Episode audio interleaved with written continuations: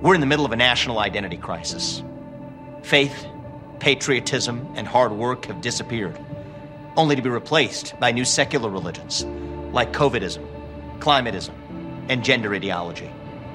We hunger to be part of something bigger than ourselves, yet we cannot even answer the question of what it means to be an American. Today, the woke left preys on that vacuum. They tell you that your race, your gender, and your sexual orientation govern who you are, what you can achieve, and what you're allowed to think.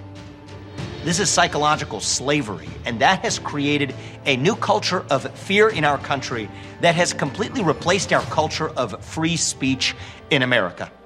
And that is why today I am announcing my run for President of the United States. This isn't just a political campaign, this is a cultural movement to create a new American dream for the next generation. To me, the American dream means you believe in merit, that you get ahead in this country not on the color of your skin, but on the content of your character and your contributions. It means you believe the people who we elect to run the government are the ones who actually run the government, not a federal bureaucracy that grows like a national cancer that is now metastasizing to the private sector. It means that the best ideas win instead of getting censored. It means you don't have to choose between speaking your mind freely and putting food on the dinner table. It means you believe these ideals form the backbone of the greatest nation on earth. That the rest of the world still looks up to as its example, not the Soviet Union in the last century, and not communist China in this one either. That is the new American dream. Ask yourself if you believe in these ideals. I think most of you do. I think most of you believe your neighbors do too, though you can't be sure because you don't feel free to talk about it anymore. You might disagree with each other about corporate tax rates or about whether ivermectin treats COVID, but those are details. We still agree on our nation's most fundamental principles. At least most of us do. Yet the goal of the ruling party in this country is to convince us that we are divided. Why? So they can accumulate more power for themselves. Well, you know what?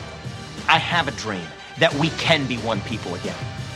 We have obsessed so much over our diversity and our differences that we forgot all the ways we're really just the same as Americans, bound together by a common set of ideals that brought together a divided, diverse, headstrong group of people 250 years ago. And I believe deep in my bones that those ideals still exist, and I am running for president to revive them e pluribus unum. From many, one. That is the dream that won the American Revolution. That is the dream that reunited us after the Civil War. That is the dream that won us two world wars and the Cold War. That is the dream that still gives hope to the free world today.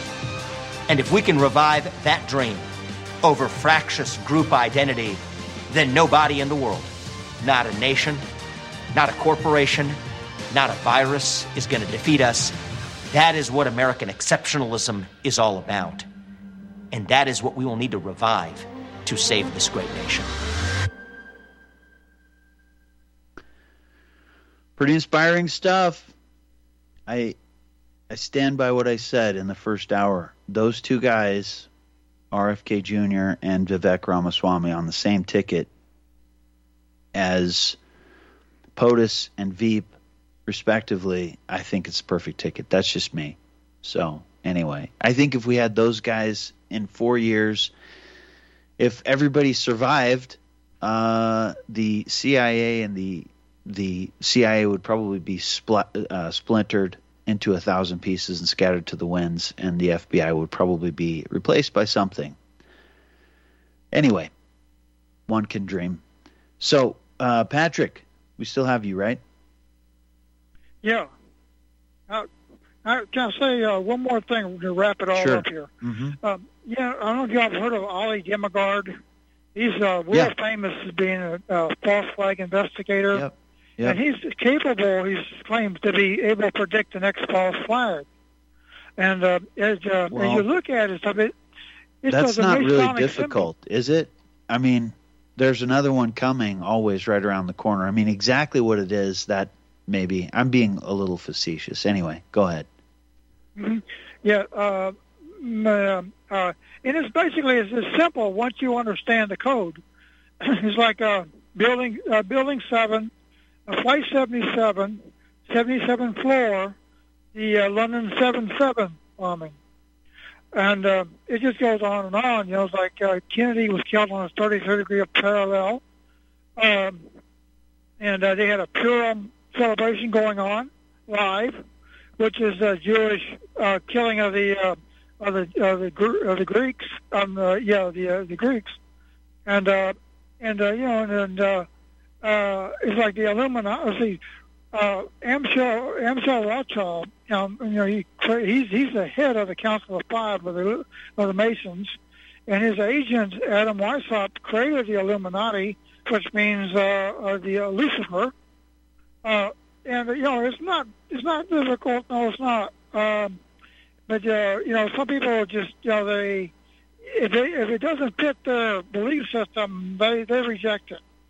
Um, That's uh, ironic because it the, the the interests that in which the the Bavarian Illuminati are represented did not begin there, you know, in on May Day, 1776, for example. The those that impulse predates uh, right. Bauer, Yeah. Mayer Amschel Bauer, and Weishaupt. Bavaria so did uh, ex, uh, uh, uh, kick out the Illuminati at one point. Uh, so did you know uh, Italy. So did Germany, and you know other countries. And, they, and I guess it, it, it's a constant battle. They're incredibly powerful. Nobody realizes that. You know, the Mussolini. Uh, you know, he kicked them out, and they turned around and uh, and they built back better. You know, even more powerful. And everybody wants to be it. Everybody that is somebody wants to be part of the Illumi- uh, Masons or Illuminati. You know, just for the strength. You know, and everything. You know, you, you know, you, you, uh, Eustace Mullins used to wear uh, a Masonic ring in the court, and flash in front of the, uh, the uh, judge. You know, trying to make him sell himself out to be a you know a Mason. Uh, and it's well, wasn't uncommon. wasn't he? Wasn't he? My understanding that was that Eustace Mullins was. I don't know. What? What was that? Uh, Eustace Mullins? I I said my understanding that was that Eustace Mullins was a Freemason actually. No, he wasn't. He, Okay, He, he, well. that was at the front. That was at the. That was the ploy. Uh, Okay. uh, he, he admitted that. Um, but uh, yeah, he's he's uh, he played in those courts, but he said don't go in there if you if you, if you don't if you don't look at it as a game. Well, it's not a game if you're the guy on the receiving end. You know, you you're up there with everything you own is, is up on the table. Uh, All right. you know, I don't understand why he said that, but he did. Um, Yeah, and, uh, it's a curious thing to be sure. Yeah, and, but he's so smart. Uh, he, he he very rarely makes a mistake. Usually it's just like maybe a slip of a first name or something like that. And uh, I think Chris Switzer, you know, he you know he, he doesn't go along with Eustace Mullins' ideology of, uh, of that, you know, that the uh, uh, you know that the, the Canaanites, you know, and uh, he did and uh, uh, and uh, he goes he goes back to uh, the uh, uh, Esau, you know, Edomites you know, and yeah, I can see that too. But also, Eustace Mullins got a damn good case that who is it that to fill the void whenever the, uh, the you know the uh, Israelites were enslaved, you know, in captivity? It was the neighbors, the Canaanites, the Hittites, and and, all those. You know, they they come in and fill the void. And so, you know, but that's a you know that's something that really needs to be you know, uh, reconcile there because we are in desperate need of, of uh, remembering our roots. It's like Cicero said, you know, he who does not know his history is childish. You know, and uh, you know that's that's they erase our history. He who he who uh, uh, he who controls the present controls the past. He who controls the past controls the future. The past is important, and uh, you know, uh, and, uh, and hell, the Jews know their history real good you know, the uh, the the, uh, the, the Muslims they know their history real good. We're the ones that don't know, you know, where in the hell we actually come from. We come from the Caucasus Islands. That's about all we know. Well, as Americans, you know, that's it's a it's a more diverse story than that, but That's I think uh, an abridged. Yeah, well, you got to go back in time. You know, you know, it's uh, as, as the time went on, you know, the uh, we we kind of diversified. Like the, the Gauls came in here, and uh, they they came from the Scythians, and this and going back and further, Scythians were, yeah, you know, the uh, um, uh, the uh, the Israelites. We can track that back through uh, to uh, writings on on the side of a mountain. And, yeah, uh, we're know, we're getting and, uh, afield. I think this is probably not the best day to do that. This is kind of a diversion from kind of where we were headed in the first hour. You so. say so, but I think it's important. Okay, you know, uh, but you know, uh, I'm not saying history is not important history. by any means.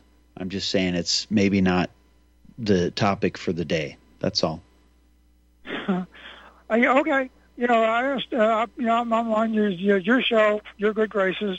Uh, but uh, you know, I think um, you know eventually, like I've confronted David Duke about that.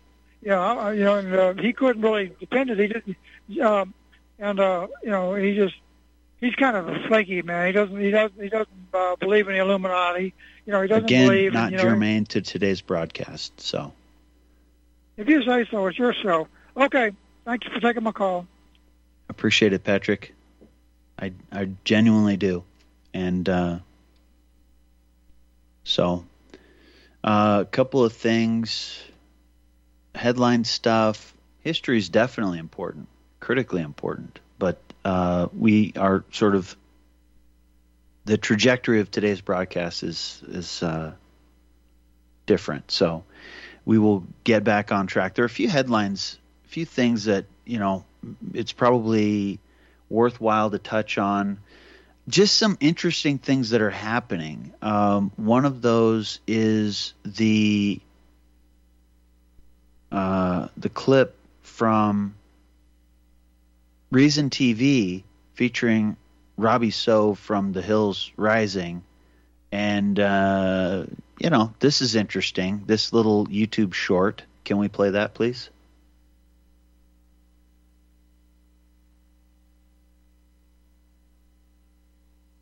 Here are three people whose record on COVID 19 shouldn't be forgotten. Anthony Fauci tried to pretend that lockdowns were not his fault. But let's be clear Fauci used his position as the top government health advisor in the country to advocate for prolonged closures. He was saying people will die if you don't shut everything down. Teachers Union leader Randi Weingarten was ideally placed to advocate for kids, and what they needed was to go back to school. Instead, she vigorously opposed President Trump's plan to reopen schools, calling it reckless, callous, and cruel. And if she had her way, kids would probably still be forced to wear masks. When Joe Biden was running for president, he said the COVID vaccine shouldn't be mandatory. A year later, once he was in the White House, he flip flopped and ordered a vaccine mandate for 80 million workers to stop the spread. Then Biden declared, You're not going to get COVID if you have these vaccinations. But although vaccines offer significant protection, that's not true. Vaccinated people get COVID all the time. It even happened to Biden himself. Here are three people whose record on. It even happened to Biden himself.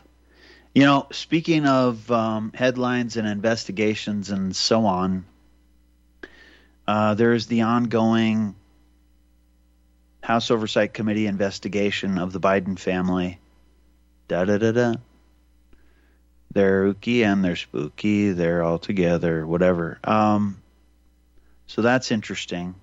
Interesting times. Um, what was the the other thing that brought to mind? I forget. Anyway, there's the Title 42 stuff. I don't really want to dive down that rabbit hole. You know, speaking of the Biden family and the Hunter Biden stuff, I mean, I think I feel somewhat vindicated because I really didn't talk at all about the Hunter Biden laptop. That was something that just ah, not worth talking about in my opinion. It was all it was all too weird. I think we played I don't know, maybe one clip uh, that I can vaguely recall. And it just was too, you know, you just, that stuff doesn't happen. And as it turns out, you know, again, Mike Morell says, nah, that stuff doesn't happen. We make that stuff up. Sometimes we make stuff up. So that was interesting. Speaking of Title 42, you know, what does that mean? It's, you know, that that is a a very ambiguous term that doesn't really mean much of anything to most people, I think. But you know, speak of, speaking of Title 42, and Vivek Ramaswamy. Vivek had some remarks. This might help provide some context for some folks. Can we play that, please? Title 42 is expiring today. That means that per day now, every day, we're projected to have 10 to 14,000 new illegal immigrants crossing the southern border. This is a total abdication of the rule of law. It is shameful. I don't even blame the individual people who are choosing to cross the southern border. If many of us were in their shoes, maybe we'd be doing the same thing. I blame President Biden and particularly his handlers in the managerial class who have given up on the rule of law. That's why I've said as the next U.S. president, I'm not just going to talk about building some wall.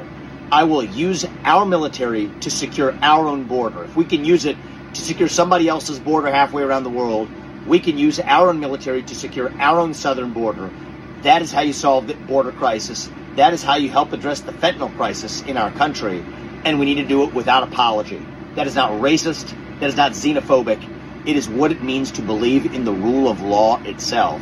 I need your help to put me in that White House. I also need your help to, at the next step, put me at the center of that debate stage in August. Give me just donate $1 at vivek2024.com. Doesn't have to be a big donation, just $1 at vivek2024.com. That'll help me put this at the center of that debate stage and make sure that we actually stand for the rule of law as a party without apologizing for it.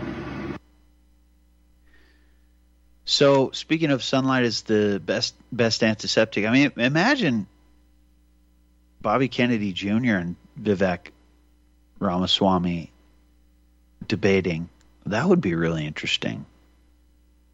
These are these are interesting times, to be sure. So Title 42 is somewhat of a misnomer. I'm not going to dive down that rabbit hole right now, but uh, you know, it's when when usually when the mainstream especially when the progressive lefty crowd, whatever you want to call it, however you want to identify it, starts talking about it. It's a Trump Trump thing. Title 42 actually dates back to 1944, so that's not really a Trump thing. But uh, everyone, I think, by and large, agrees with Vivek's sentiments. The experts agree. Um, for example, Doris Meissner, who is uh, somewhat of an expert, leads the U.S. immigration policy program at Migration Policy Institute. Why do we have things like this? Where where does the money come from for a Migration Policy Institute? Um, said w- whenever Title 42 is lifted, there's likely, almost certainly, to be a surge. No matter what, it will be perceived by intending migrants, and most importantly by smugglers, as the time to come. So you know, it's the old push pull mechanics, which gets back to the kind of the point that I was making earlier. A thought, you know, what we see happen. I mean, if you read the protocols, the spurious document, or is it was it released legitimately and then cast as spurious so that you know anyone who says, "Wait, this is happening," is a kooky conspiratorial, you know, fringe lunatic.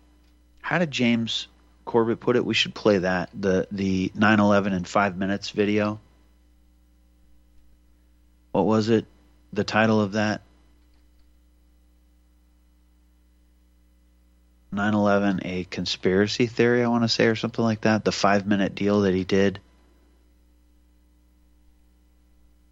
9/11 a conspiracy theory. Yeah where he says, you know, if you don't believe the official story,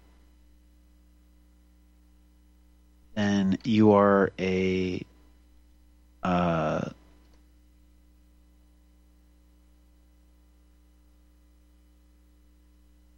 you know what, paranoid, tinfoil, dog abusing, baby hater will be reviled by everyone.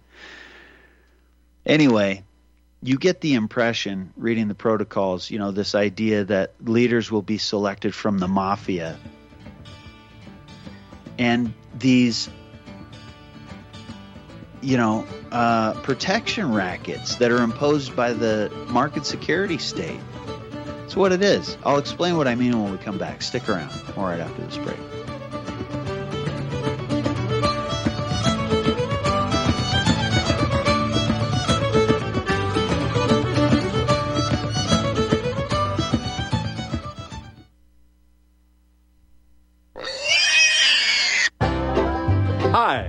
Bolton for Ease Off. I know so many of you are finding our Easy 4 carcass drop and lift an essential tool for your meat processing operation.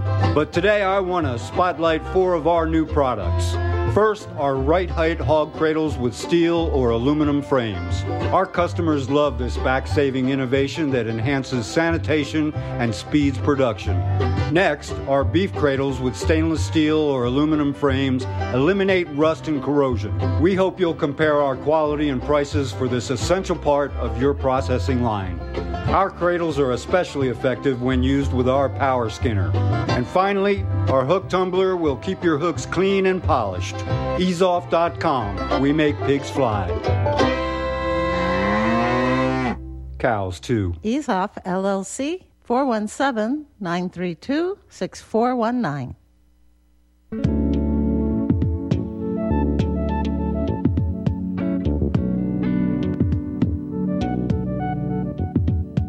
Do you truly want to stay out of the system? Are you prepared to buy into the biggest scam since the Iraqi dinar? If not, then put your money where it belongs in your possession, not in the hands of an international MLM cartel. At Kettle Moraine Limited, we will provide you with the finest Swiss minted detachable gram sheets of pure 24 karat gold for hundreds of dollars less than the so called privately issued credit cards with elusive gold backing. Gold backing the only gold that I want is in my back pocket, not backed by promises of an operation even the U.S. Chamber of Commerce is suspect of, giving a rating of C minus.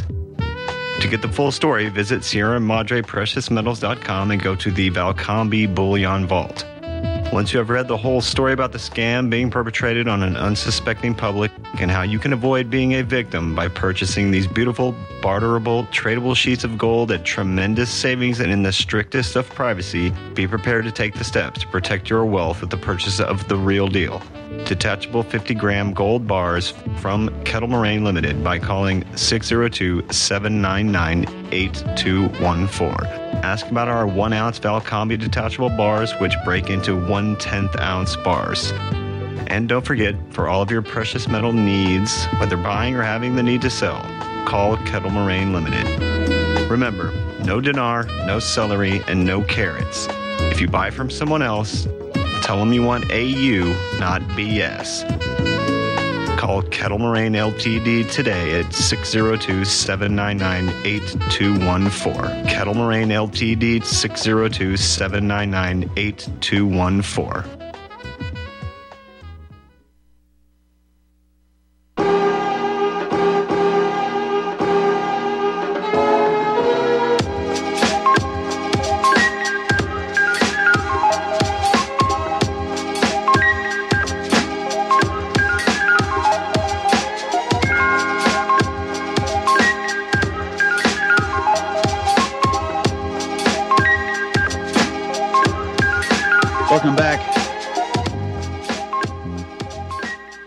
Speaking of curious choices that we make, we are still as as um, interesting and desperate as times are getting, and that's a whole different conversation. Um, I was sort of talking about this yesterday a little bit. You know, we played the clip of uh, Peter Faraday arrested at the uh, the um, we played that clip yesterday of of Flaherty, uh, excuse me, uh, arrested at the uh, Berkshire shareholders meeting over the weekend, and it's interesting how fragile the confidence game is. You know, uh, the wizards behind the curtain want you to believe that you know they own it all including you by means of toxic currency as the book title goes but it's a fragile game. It's a confidence based game. Aaron and melissa dykes have done some videos on that. Other people have talked about that. That's a that's a bigger story. We we are actually wealthier than we are led to believe no matter what in america. It's something that we are encouraged to lose sight of. And um, so you know it's much of the you know, if not the majority of the battle that's being fought is about it's it's perception management. You know, it's a it's a matter of perspective. I mean, if we, you know, just because you're poor or desperate or impoverished doesn't mean that you are um, a criminal. And you know, there have been studies, obviously, many studies to lead us to believe that that's the case. If you know, when people are impoverished and desperate, then they, you know, criminality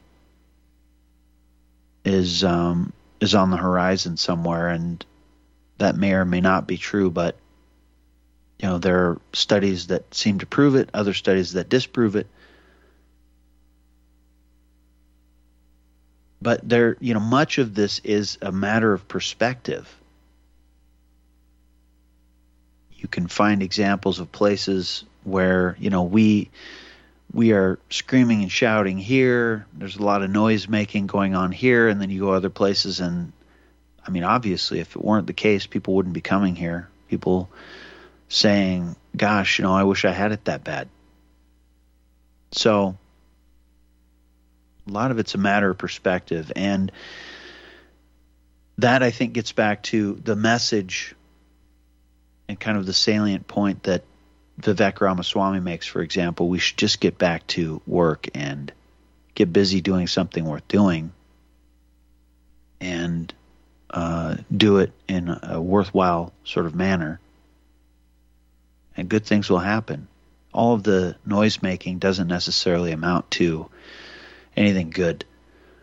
So, a um, couple of things Victor Davis Hanson had some interesting remarks. We'll probably play that in the next segment. There are some other headlines I think maybe I'll mention, but why a strong middle class is essential for citizenship is the title of the clip from the Founding Values YouTube channel. And um, this is, you know, pointing to a Hillsdale course, the signific- learn the significance of American citizenship and the threats it faces today. Um, interesting stuff. I think that Vivek and others are right. We are suffering from an identity crisis. I think uh, you know it goes it goes deeper than any one demographic and it goes deeper than than most want to recognize or acknowledge and i would i would say it goes to the heart of maybe to to give it context what manly p hall wrote in the secret destiny of america how it's this duality of uh, history and purpose and destiny if you listen to the Manly P. Halls, then you know there was always an element from antiquity uh, that was, you know, the the Western impulse has been pregnant with this thing that I, that I call, you know, a return to the great unfinished work of Genesis 11. The you know the Bacon's New Atlantis kind of thing to be aware of it, I think is helpful. You know, what's the antidote to it? The Bible and prayer, the Holy Spirit. Again, speaking of Second Thessalonians chapter 2 that I mentioned earlier,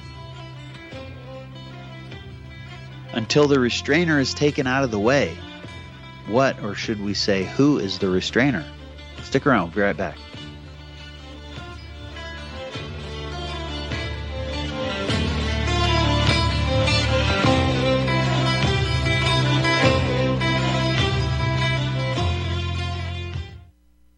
I want the truth! You can't handle the truth. You're listening to Republic Broadcasting Network. Real news, real talk, real people. Because you can handle the truth. Extendivite is more than just a heart tonic. Most basic diseases are caused by yeast in the gut and metals in the liver, and we all have a bit of both. The garlic in Extendivite has a yeast killing effect in the gut while also helping the sulfur enzyme in the liver get rid of the metals. Extendivite just may improve your overall health. Products like Extendovite are the only way we are going to get our society healthy. And if you're waiting for the government and pharmaceutical care to solve your health problems, you're going to have a long, disappointing wait, I think. Extendovite is a complete formula for extended life in the new millennium. 80 can be the new 60. Extendovite is available in capsule or liquid form for just $69.95 for a two month supply. To get started, call 1 877 928 8822. That's 1 877 928 8822 or visit heartdrop.com. Extend your life with Extendovite. Einstein once said, Future medicine will be the medicine of frequencies. What did he know? Imagine you hear ocean waves caressing a beach, or a favorite song from the past, or the trickle of the babbling brook. All of these are sound frequencies that positively affect us. Terahertz is a soothing, healing frequency that has been proven to resonate at the same frequency as healthy cells. It penetrates the body and stimulates new healthy cell growth. Want to diminish muscle aches, joint pains, and experience a greater sense of well being? Tired of spending money on short term remedies that never seem to work? Soothing, healing, relaxing terahertz frequency is now available and as handy as flipping a switch. Terahertz technology is changing the course of what we were taught about how to maintain our health and well being. To read more about this amazing breakthrough and to order your terahertz frequency wand, go to naturalearthmedicine.com. That's naturalearthmedicine.com.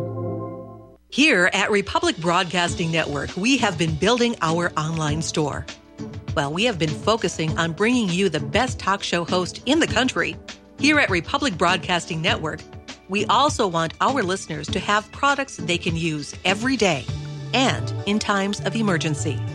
We have added new products each week to our store.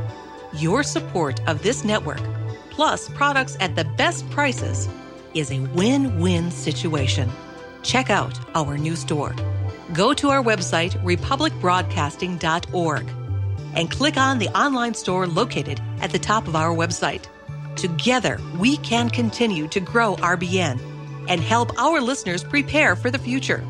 Go to republicbroadcasting.org and click on our online store or call us 800 724 2719 extension 3. 800 724 2719 extension 3.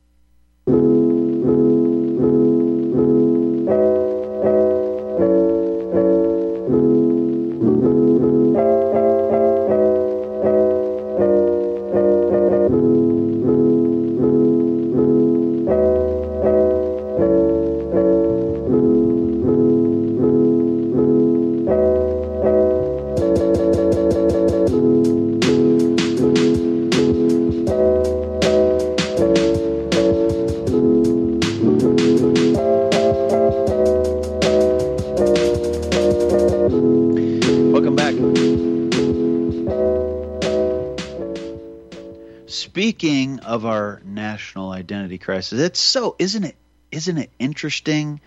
You know, we played the Jacob Siegel interview and uh, a few other things that went along with it yesterday, and the all of the agencies, the thought police agencies that are cropping up everywhere, uh, right in plain sight.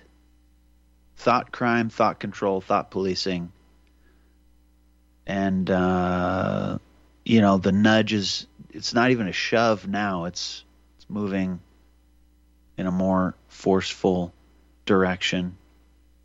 Um, again, you know, like I was saying yesterday, there were so many headlines. I mean, the the stories like CIA helped Russian uh, help help recruit signers for Russian disinfo laptop letter that influenced 2020 election.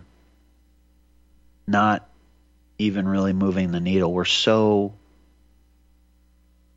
just saturated with this. The letter that was signed by 51 former intelligence officials and appeared five days after the New York Post described in a news story based on materials found on the laptop once owned by Hunter Biden how President Joe Biden knew that his son was using access to his father's position, et cetera, et cetera.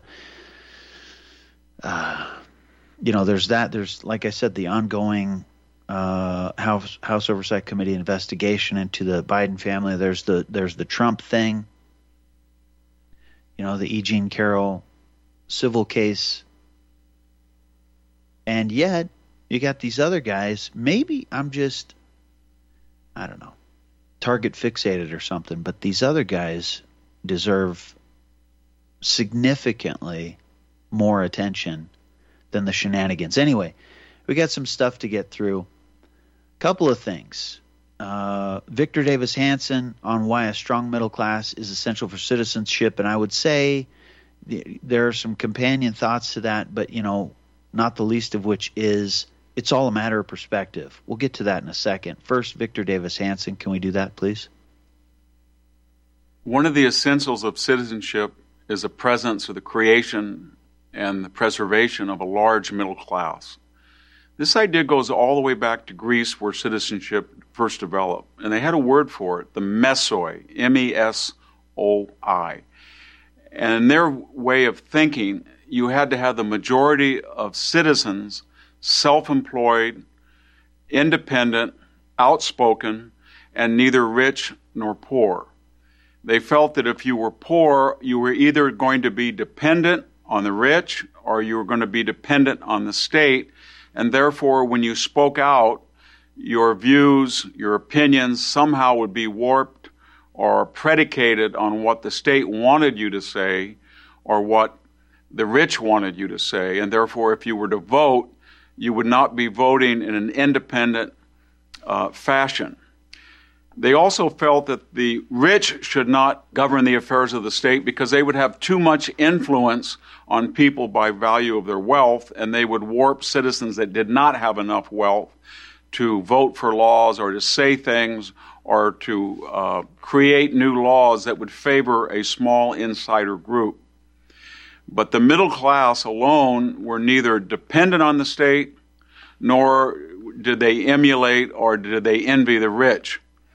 And so these mesoi in the idealized Greek city state were the citizens that showed up in the assembly hall. They were outside and they had an equal seat on stone benches.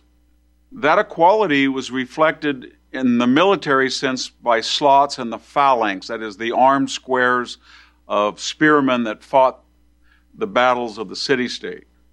And finally, there was a third dimension of the middle class, and that was the agrarian grid outside the city state.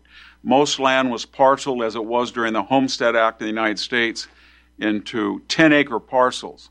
So think of it for a minute. A man left a equal sized parcel. He went to vote in a bench that looked pretty much like everybody else, and he had a slot in the phalanx where he was dependent upon people of like kind. And out of that reinforcement came the idea that the mesoi were the backbone of the citizenry. The citizen also had to be independent. And that was defined in two ways. One was the word autonomia, which meant they were in control of the laws. They made the laws, and they were not subject to coercion from the poor or the rich. There was another more sophisticated term that denoted economic independence, autarkeia. They were in control of their farm, and that farm gave them sustenance in which they did not have to beg the state for entitlements or charity or handouts from the rich. In other words, in the Mediterranean climate of Greece and Rome, a man with 10 acres could have vines, olives, and wheat or barley.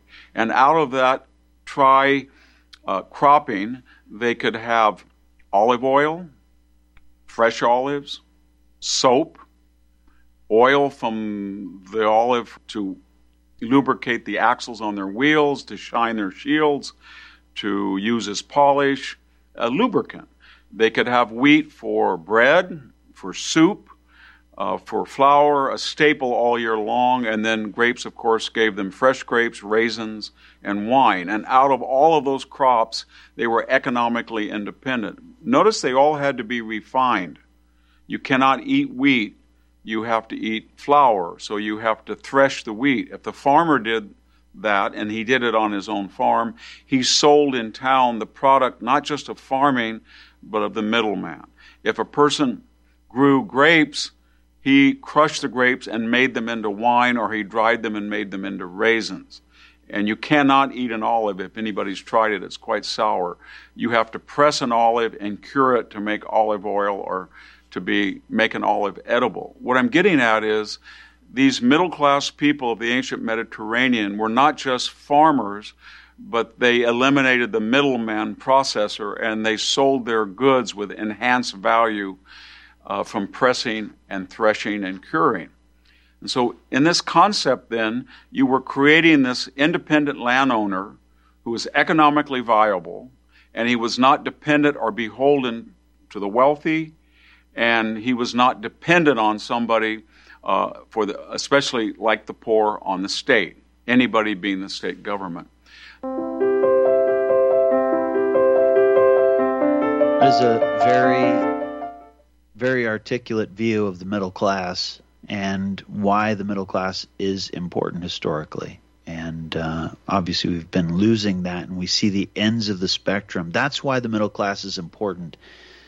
We're seeing the widening gap, the, the disparity, and I think Victor Davis Hanson makes a very strong case for why the middle class is important and what happens when you start to lose that. There is this uh, warped perspective. Speaking of perspective, a warped and biased uh, perspective, and you can see that. I mean, when you're it doesn't matter who it is. I mean, if you're Warren Buffett or if you're George Soros or Bill Gates, let's just say for a minute that these are noble philanthropic things these people are engaged in. I think Ron Paul said it best. Speaking of Meet, Meet the Press, when he was on with Tim Russert back in what was it, 2007, I want to say, and he said, "I think they believe what they say." Let's say for a minute that these are all noble pursuits that are being engaged in. If there is a uh, a hiccup in the operation, you know, what would Bill Gates' identity be if not, you know, the richest, second richest, whatever, you know, this perception that he's the richest guy in the world, that he's this tech guru, what would his identity be? Same for all of these guys. Which again reminds me of Hayek's Road to Serfdom, Chapter 10 Why the Worst Get on Top. Just as the democratic statesman who sets out to plan economic life will soon be confronted with the alternative of either assuming dictatorial powers or abandoning his plans, so the totalitarian dictator would soon have to choose between disregard of ordinary morals and failure. It is for this reason that the unscrupulous, and uninhibited are likely to be more successful in a society tending toward totalitarianism. The point here being, you know, there doesn't seem to be a direct correlation. What do you mean? The point here being, if you have the power, authority, ability, capability to uh, to influence certain I mean, I mentioned the the example of Apeel, the Apeel Sciences brand yesterday, which was begun with a hundred thousand dollar grant from uh, the Gates Foundation. Now is is reportedly valued at around 1.1 billion dollars. If you have the ability to do these kinds of things, to influence these kinds of things along and do this kind of thing. I mean,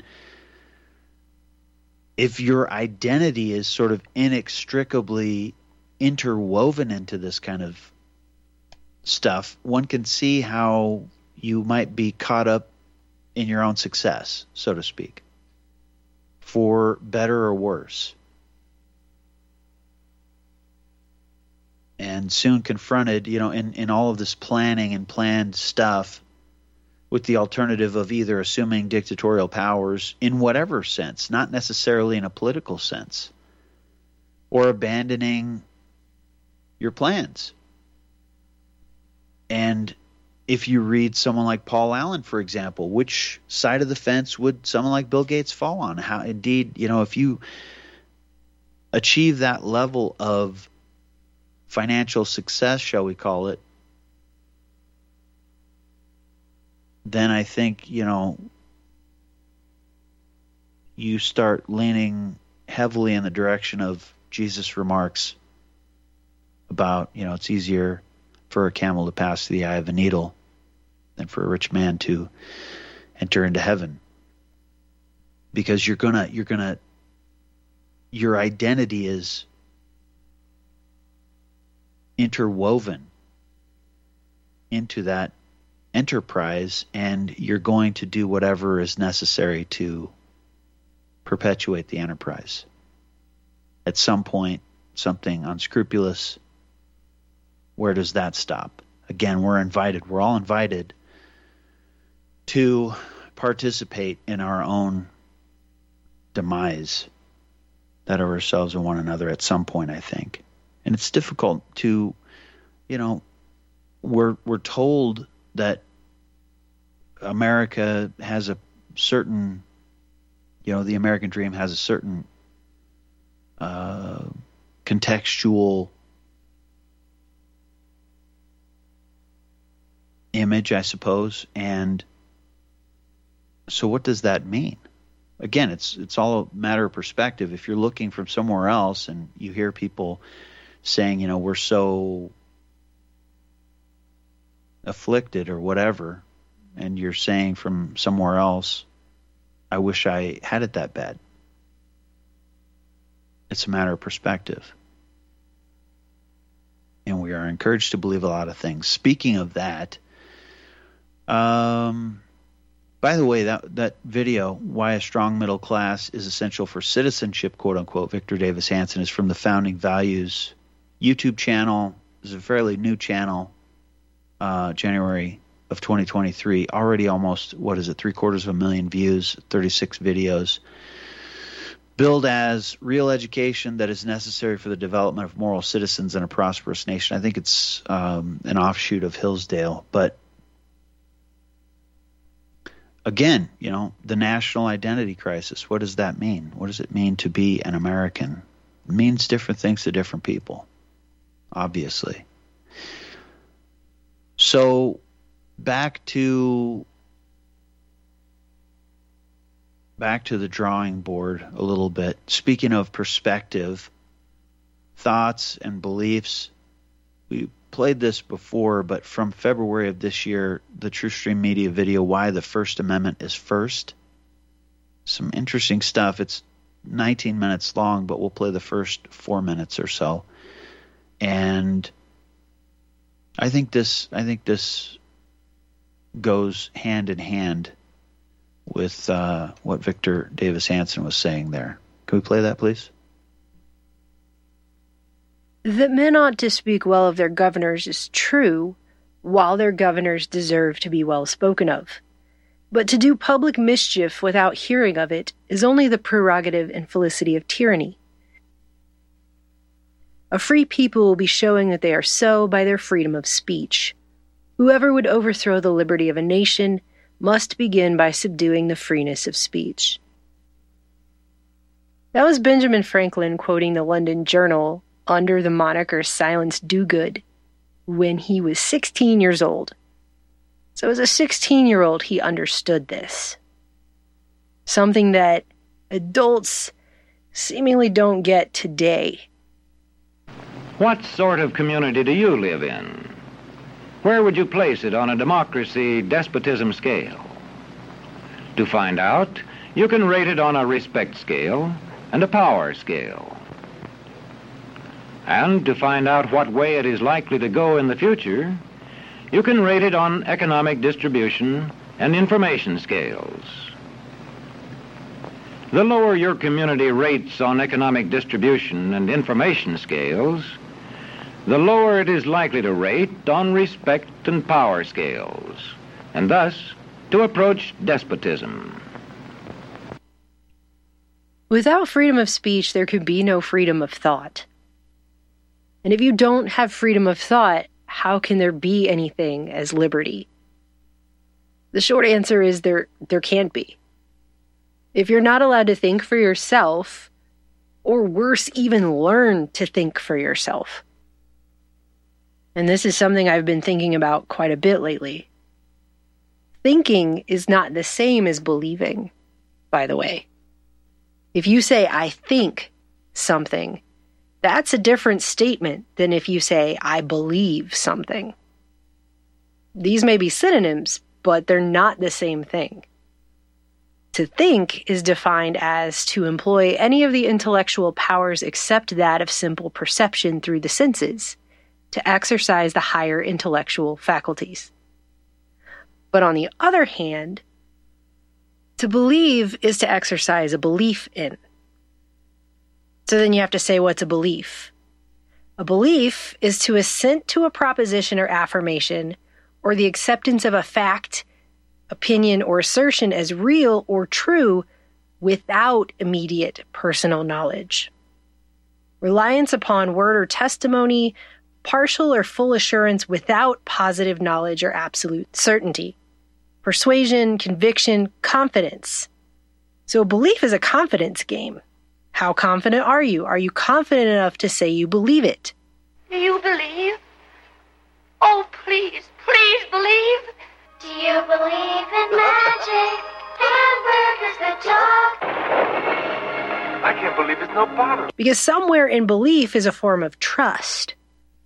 And that trust is basically the credit you have issued upon the assurance that something is true that you do not have immediate personal knowledge is true.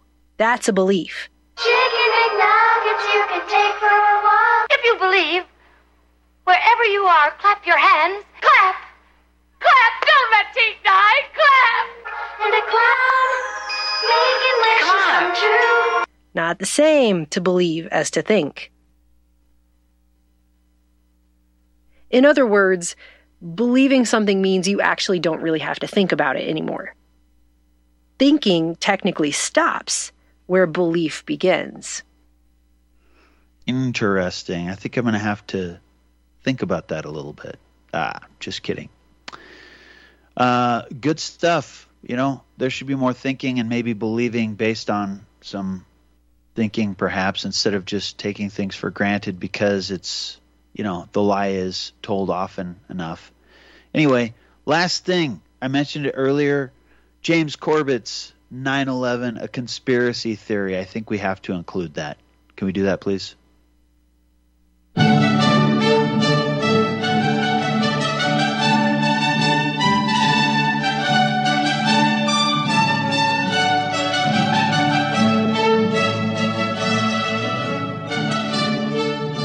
On the morning of September 11, 2001, 19 men armed with box cutters, directed by a man on dialysis in a cave fortress halfway around the world, using a satellite phone and a laptop, directed the most sophisticated penetration of the most heavily defended airspace in the world. Overpowering the passengers and the military combat trained pilots on four commercial aircraft before flying those planes wildly off course for over an hour without being molested by a single fighter interceptor. These 19 hijackers, devout religious fundamentalists who like to drink alcohol, snort cocaine, and live with pink haired strippers, managed to knock down three buildings with two planes in New York. While in Washington, a pilot who couldn't handle a single engine Cessna was able to fly a 757 in an 8,000 foot descending 270 degree corkscrew turn to come exactly level with the ground, hitting the Pentagon in the budget analyst office where DoD staffers were working on the mystery of the $2.3 trillion that Defense Secretary Donald Rumsfeld had announced missing from the Pentagon's coffers in a press conference the day before, on September 10th, 2001. Luckily, the news anchors knew who did it within minutes. Osama bin Laden. The pundits knew within hours. Osama bin Laden. The administration knew within the day. Terrorists who committed these acts and those who harbor them and the evidence literally fell into the FBI's lap. That a hijacker's passport was found blocks from the World Trade Center crash site, if you can believe that. But for some reason, a bunch of crazy conspiracy theorists demanded an investigation into the greatest attack on American soil in history. That investigation was delayed, underfunded, set up to fail, a conflict of interest, and a cover up from start to finish. It was based on testimony extracted through torture, the records of which were destroyed. It failed to mention the existence of WTC 7, Able Danger, P-TECH, Sibel Edmonds, OBL and the CIA, and the drills of hijacked aircraft being flown into buildings that were being simulated at the precise same time that those events were actually happening. It was lied to by the Pentagon, the CIA, the Bush administration, and as for Bush and Cheney, well, no one knows what they told it because they testified in secret, off the record, not under oath, and behind closed doors. It didn't bother to look at who funded the attacks because that question is ultimately of little practical significance. Still, the 9 11 Commission did brilliantly answering all of the questions the public had, except most of the victims' family members' questions, and pinned blame on all the people responsible, although no one so much as lost their job, determining the attacks were failure of imagination. Because Nobody in our government, at least, and I don't think the prior government that could envision flying airplanes into buildings. Except the Pentagon, FEMA, NORAD, and the NRO. The DIA destroyed 2.5 terabytes of data on Able Danger, but that's okay because it probably wasn't important. The SEC destroyed their records on the investigation into the insider trading before the attacks, but that's okay because destroying the records of the largest investigation in SEC history is just part of routine record keeping. NIST has classified the data that they used for their model of WTC 7's collapse, but that's okay because knowing how they made their model of the collapse would jeopardize public safety. The FBI has argued that all material related to their investigation of 9 11 should be kept secret from the public, but that's okay because the FBI probably has nothing to hide. This man never existed, nor is anything he had to say worthy of your attention, and if you say otherwise, you are a paranoid conspiracy theorist and deserve to be shunned by all of humanity. Likewise, him, him, him, and her. And her, and her, and him. Osama bin Laden lived in a cave fortress in the hills of Afghanistan, but somehow got away. Then he was hiding out in Tora Bora, but somehow got away. Then he lived in Abbottabad for years, taunting the most comprehensive intelligence dragnet employing the most sophisticated technology in the history of the world for a decade, releasing video after video with complete impunity and getting younger and younger as he did so, before finally being found in a daring SEAL team raid which wasn't recorded on video, in which he didn't resist or use his wife as a human shield, and in which these crack special forces operatives panicked and killed this unarmed man, supposedly the best source of intelligence about those dastardly terrorists on the entire planet. Then they dumped his body in the ocean before telling anyone about it. Then a couple dozen of that team's members died in a helicopter crash in Afghanistan. This is the story of 9 11, brought to you by the media which told you the hard truths about. His head could be seen to move violently forward. And. They took the babies out of the incubators. And. Mobile production facilities. And. The rescue of Jessica Lynch. If you have any questions about this story, you are a batshit paranoid tinfoil dog abusing baby hater and will be reviled by everyone. If you love your country and or freedom, happiness, rainbows, rock and roll, puppy dogs, apple pie, and your grandma, you will never ever express doubts about any part of this story to anyone. Ever.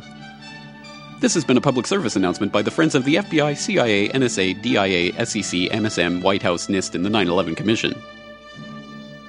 Because well, I don't know about you, but I strength. love my country and freedom. So I'm not going to ask any questions. Just kidding. I think companions with that in my mind, Jacob Siegel's A Guide to Understanding the Hoax of the Century 13 Ways of Looking at Disinformation. It's an interesting read, published March 28, 2023. I encourage you to read it. And with it, in my mind, I put Peter Ludlow's piece 10 years ago, June 14, 2013, The Real War on Reality, the uh, op ed, New York Times op ed. That'll do it for today's broadcast. JJ, sorry we missed you. I hope it was informative, perhaps even edifying. As always, it truly is an honor and a pleasure. Take care. God bless. We'll catch you on the other side.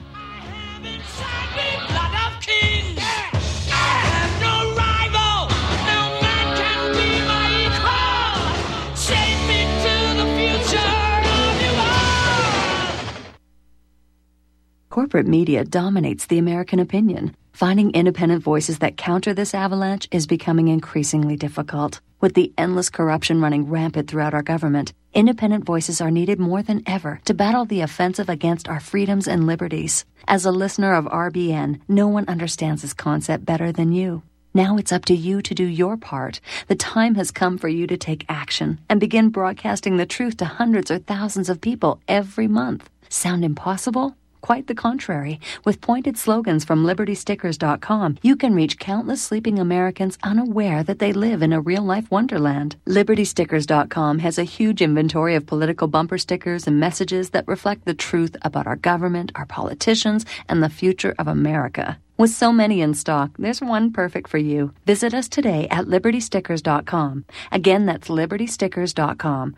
Do your part. Your voice is important. Let it be heard. You're listening to Real Talk Radio. Only on the Republic Broadcasting Network.